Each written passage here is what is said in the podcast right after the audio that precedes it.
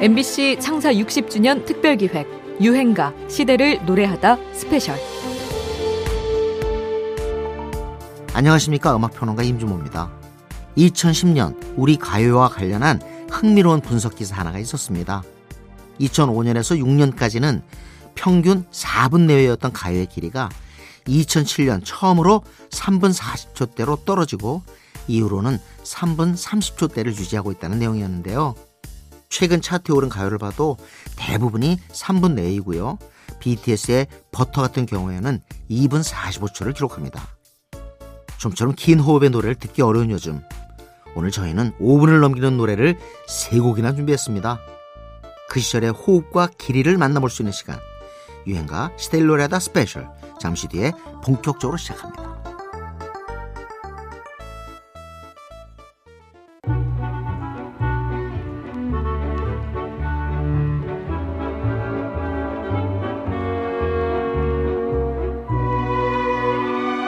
여러분께서는 지금 유행가 시대를 노래하다 스페셜 방송을 듣고 계십니다.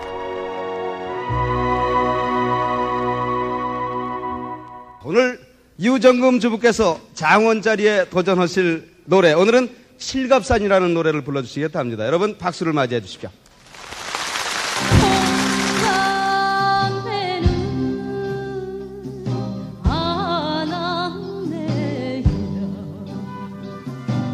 직업 가수 뺨치는 주부들의 노래 실력으로 신드롬 수준의 인기 열풍을 일으켰던 MBC 주부가요 열창. 1989년 9월 장원을 놓치고 준장원에 그쳤던 주부들의 재도전 특집이 방송됐는데요. 이때 주부 유정금 씨가 주병선의 칠갑산을 한 프로그램 안에서 세 번이나 부르게 됩니다. 먼저 장원에 도전하면서 한 곡, 장원이 되면서 바로 지난주 장원 2승 도전자와 맞붙으면서 또 한 곡, 마지막으로 최종 우승을 하게 되면서 앵콜곡으로 또 한 번. 그렇게 총 세 번을 부르게 되지요. 유정급 씨는 사실 가수 진주의 어머니이기도 하고 원래는 재즈 가수 출신이어서 노래 실력도 좋았습니다. 시청자들로선 이 노래가 확실히 귀에 남을 수밖에 없었죠. 그로 인해 칠갑사는 요즘 말로 역주행을 하게 되는데요. 원곡자인 주병선은 대학에서 국악, 그 중에서도 타악을 전공했습니다. 자, 88 MBC 대학가요제 금상 참가번호 11번 축의 예술대 주병선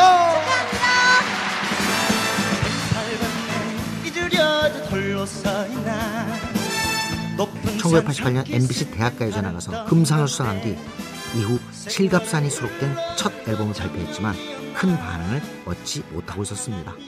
엉뚱하게도 주부가요 열창 덕분에 이름을 알리게 되죠. 이 곡은 충남 청양 칠갑산의 어느 가난한 화전민 어머니가 어린 딸을 부잣집 민면으로 보낸다는 애끓는 사연을 담고 있는데요. 작사 작곡을 한 조우파는 실제로 칠갑산을 보며 성장했다고 하죠. 민중의 고통과 한, 그 애처롭고 슬픈 정서는 그렇게 현대인의 가슴도 파고들었습니다. 한 주부의 열창으로 유행가가 된 노래입니다. 주병선, 칠갑산. 아니 저 노래 듣는데 왜 이렇게 설레이죠? 음악 듣는 내내 너무 블랙커피가 마시고 싶었어. 아주 진한. 되게 연약하고 부드러운 카리스마가 있으신 거예요. 너무 아름다우세요. 진짜 노래하시는 모습이 너무 아름다우신 것 같아요. 2011년 나는 가수다의 한 장면입니다. 윤도현, BMK, 박명수와 송은이까지 모두를 열광하게 만든 노래 조관우의 늪입니다. 1990년대 우리 대중가요의 한 축으로 리듬앤블루스, 이른바 R&B가 자리를 잡기 시작합니다. R&B에 트롯의 맛을 버무린 노래 늪은 조관우만의 독특한 보컬이 돋보이는 곡이지요. 팝그룹 비지스의 영향을 받은 가성 창법에 무려 다섯 옥타브를 넘나들어 한국의 파리넬리라고 불리기도 했던 그는 다소 부담스러울 수도 있는 가성의 고음을 절묘하게 구사했습니다. 또 이전까지 우리 대중가요에서는 찾아볼 수 없었던 금지된 사랑, 유부녀를 짝사랑하는 한 남자의 독백으로 이루어진 가사는 한때 방송 금지 판정을 받을 만큼 논란이 되기도 했죠. 아름다운 막장 드라마 조간호입니다. 늪 1979년 대상 대한민국 윤복희 축하합니다. 제일 먼저 하나님께 감사드립니다. 제가 받을 자격은 없어요. 그리고 우리 오빠한테 감사드리고 제일 많이 감사드릴 분은 여러분입니다. 감사합니다. 1979년 제3회 서울국제가요제. 당시 출전자들이 얼마나 쟁쟁했는지 세계적인 히트곡 안악의 주인공 프레디 아길라, 배우 장국영도 본선에 진출했었다고 하죠. 하지만 윤복희는 외치고 울부짖고 흐느끼는 듯한 독특한 창법으로 이견의 여지 없이 대회의 그랑프리, 대상을 수상하지요. 이 무대는 개인적인 아픔으로 고통 속에 있었던 윤복희에게는 재기의 발판이나 다름없었습니다. 만일 내가 외로워지면은 누가 날 위로해주지? 바로 여러분. 자, 유난기 윤복희 오누이의 노래 여러분이었습니다. 어, 특히 오빠 유난기 씨가 어, 누이 동생 윤복희 양이 외로워하는 모습을 보고 그를 위로하면서 더욱 앞으로 여러분의 사랑을 많이 받게 되기를 바라는 마음으로 쓴 여러분 아주 특이한 제목이었습니다. 윤복희는 어렸을 적 루이 암스트롱이 내한했을 때 게스트로 무대에 서기도 했고 영국인 매니저를 만나 1963년에는 BBC 투나잇 쇼에 출연해 유럽과 미국 무대까지 진출한 전설적인 인물이죠. 그렇게 승승장구했던 윤복희에게도 방황은 길었습니다. 그 와신상담의 결과가 바로 여러분이었습니다. 이 곡을 쓴 오빠 윤항기는 1974년부터 모든 가요제에 빠짐없이 출전곡을 내는데요. 여러분이 갑작스레 나온 게 아니라 축적되어 온 경험의 산물이라고 설명하지요. 2011년에는 나는 가수대에서 임재범이 선보여 다시 한번 감동을 선사하기도 했습니다. 드라마틱한 구성과 가스펠에 가까운 노랫말로 대중에게 따스한 위로를 전하는 불후의 음악 선물입니다. 윤복희, 여러분.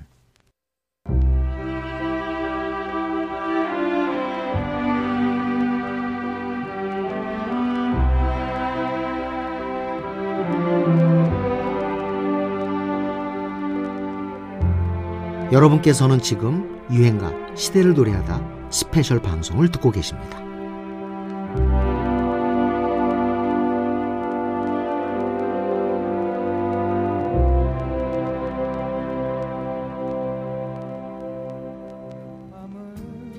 항상 저한테는 어, 포근하게 해주신 어머님이 생각납니다. 어머니 앞에서 이제 기타를 이렇게 하면 저 어머님은 하던 일 다 멈추시고 가만히 이렇게 눈을 감고 제 입에다 귀를 이렇게 갖다 대고요. 그 노래를 이렇게 들으시면서 어, 눈을 지그시 감고 감상하시던 그 어머니가 즐겨 좋아하시던 노래 Don't Forget to Remember 그 노래를 불러보겠습니다.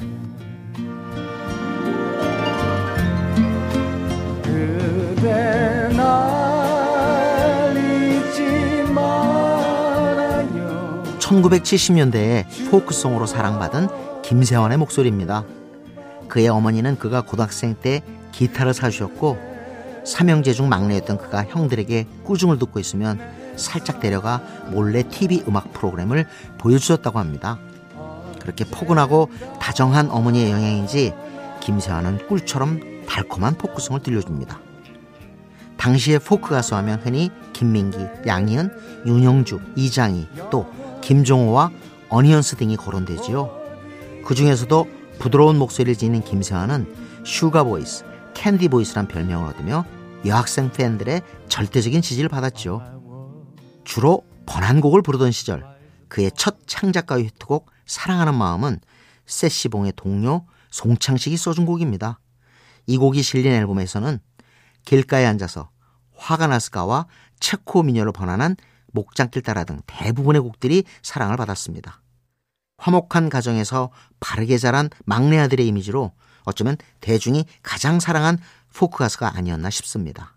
김세환입니다. 사랑하는 마음.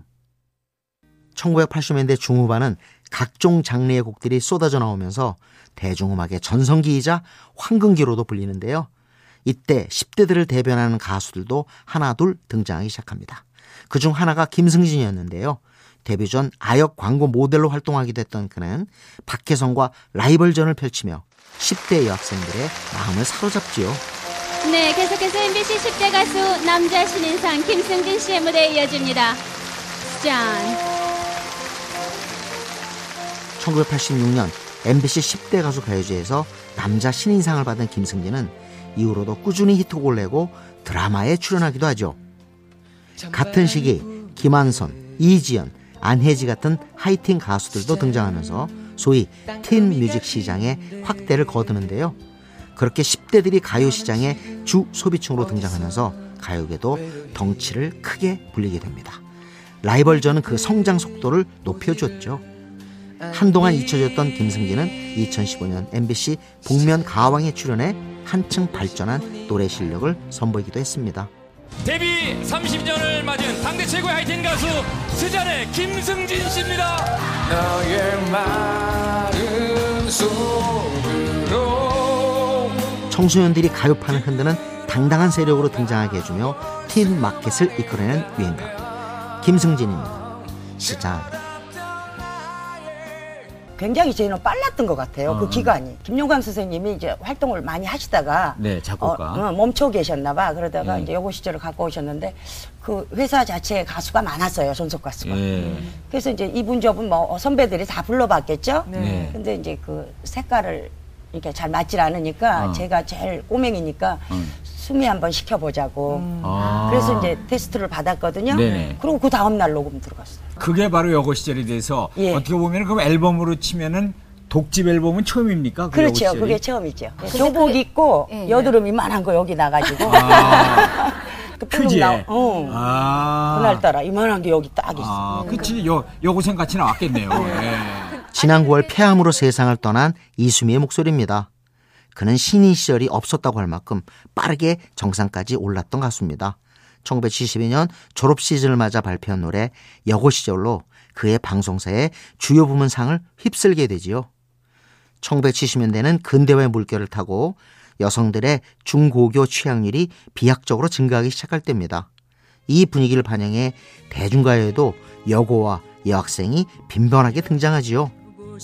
이수미의 여고 시절을 시작으로 방주연의 자주색 가방, 정들은 자주 색가봐 우리는 여고 졸업반 김인순의 여고 졸업반도 나옵니다. 대학교 진학까지는 아직 꿈꾸기 어려웠던 시절, 사회로 나가기 전에 마지막 순수한 학창 시절의 이야기는 유행가 주제로 사랑받을 수밖에 없었지요. 여고 시절은 노래 인기를 타고 영화로도 만들어집니다. 하지만 가수 이수미의 삶은 순탄치만은 않았습니다. 저는 어떻게 중간이 없어요. 어떻게 된 거. 끝에서 끝이에요. 그것도 곱게 주저앉았으면 좋겠는데 꽂혀 그냥 까끌로. 그는 바닷가에서 피습을 당한 충격으로 한동안 움츠러 들어야 했고 재기를 위한 노력을 이어갔지만 대마초 파동과 사회 정화 운동의 여파로 계속해서 가수 활동이 막히게 됩니다. 정지가 풀린 후 출연한 생방송 무대에서는 갑자기 실어증 증세가 찾아와 노래를 부르지 못하는 상황까지 이르지요. 그럼에도 그는 포기하지 않고 계속 노래에 도전했습니다. 폐암 투병 중이었던 지난 5월까지도 별이 빛나는 이 밤에라는 신곡을 냈었죠. 영광만큼 좌절도 깊었던 그의 삶이 겹쳐지면서 더 아련하고 그립게 들리는 유행가입니다. 이수미, 여고 시절.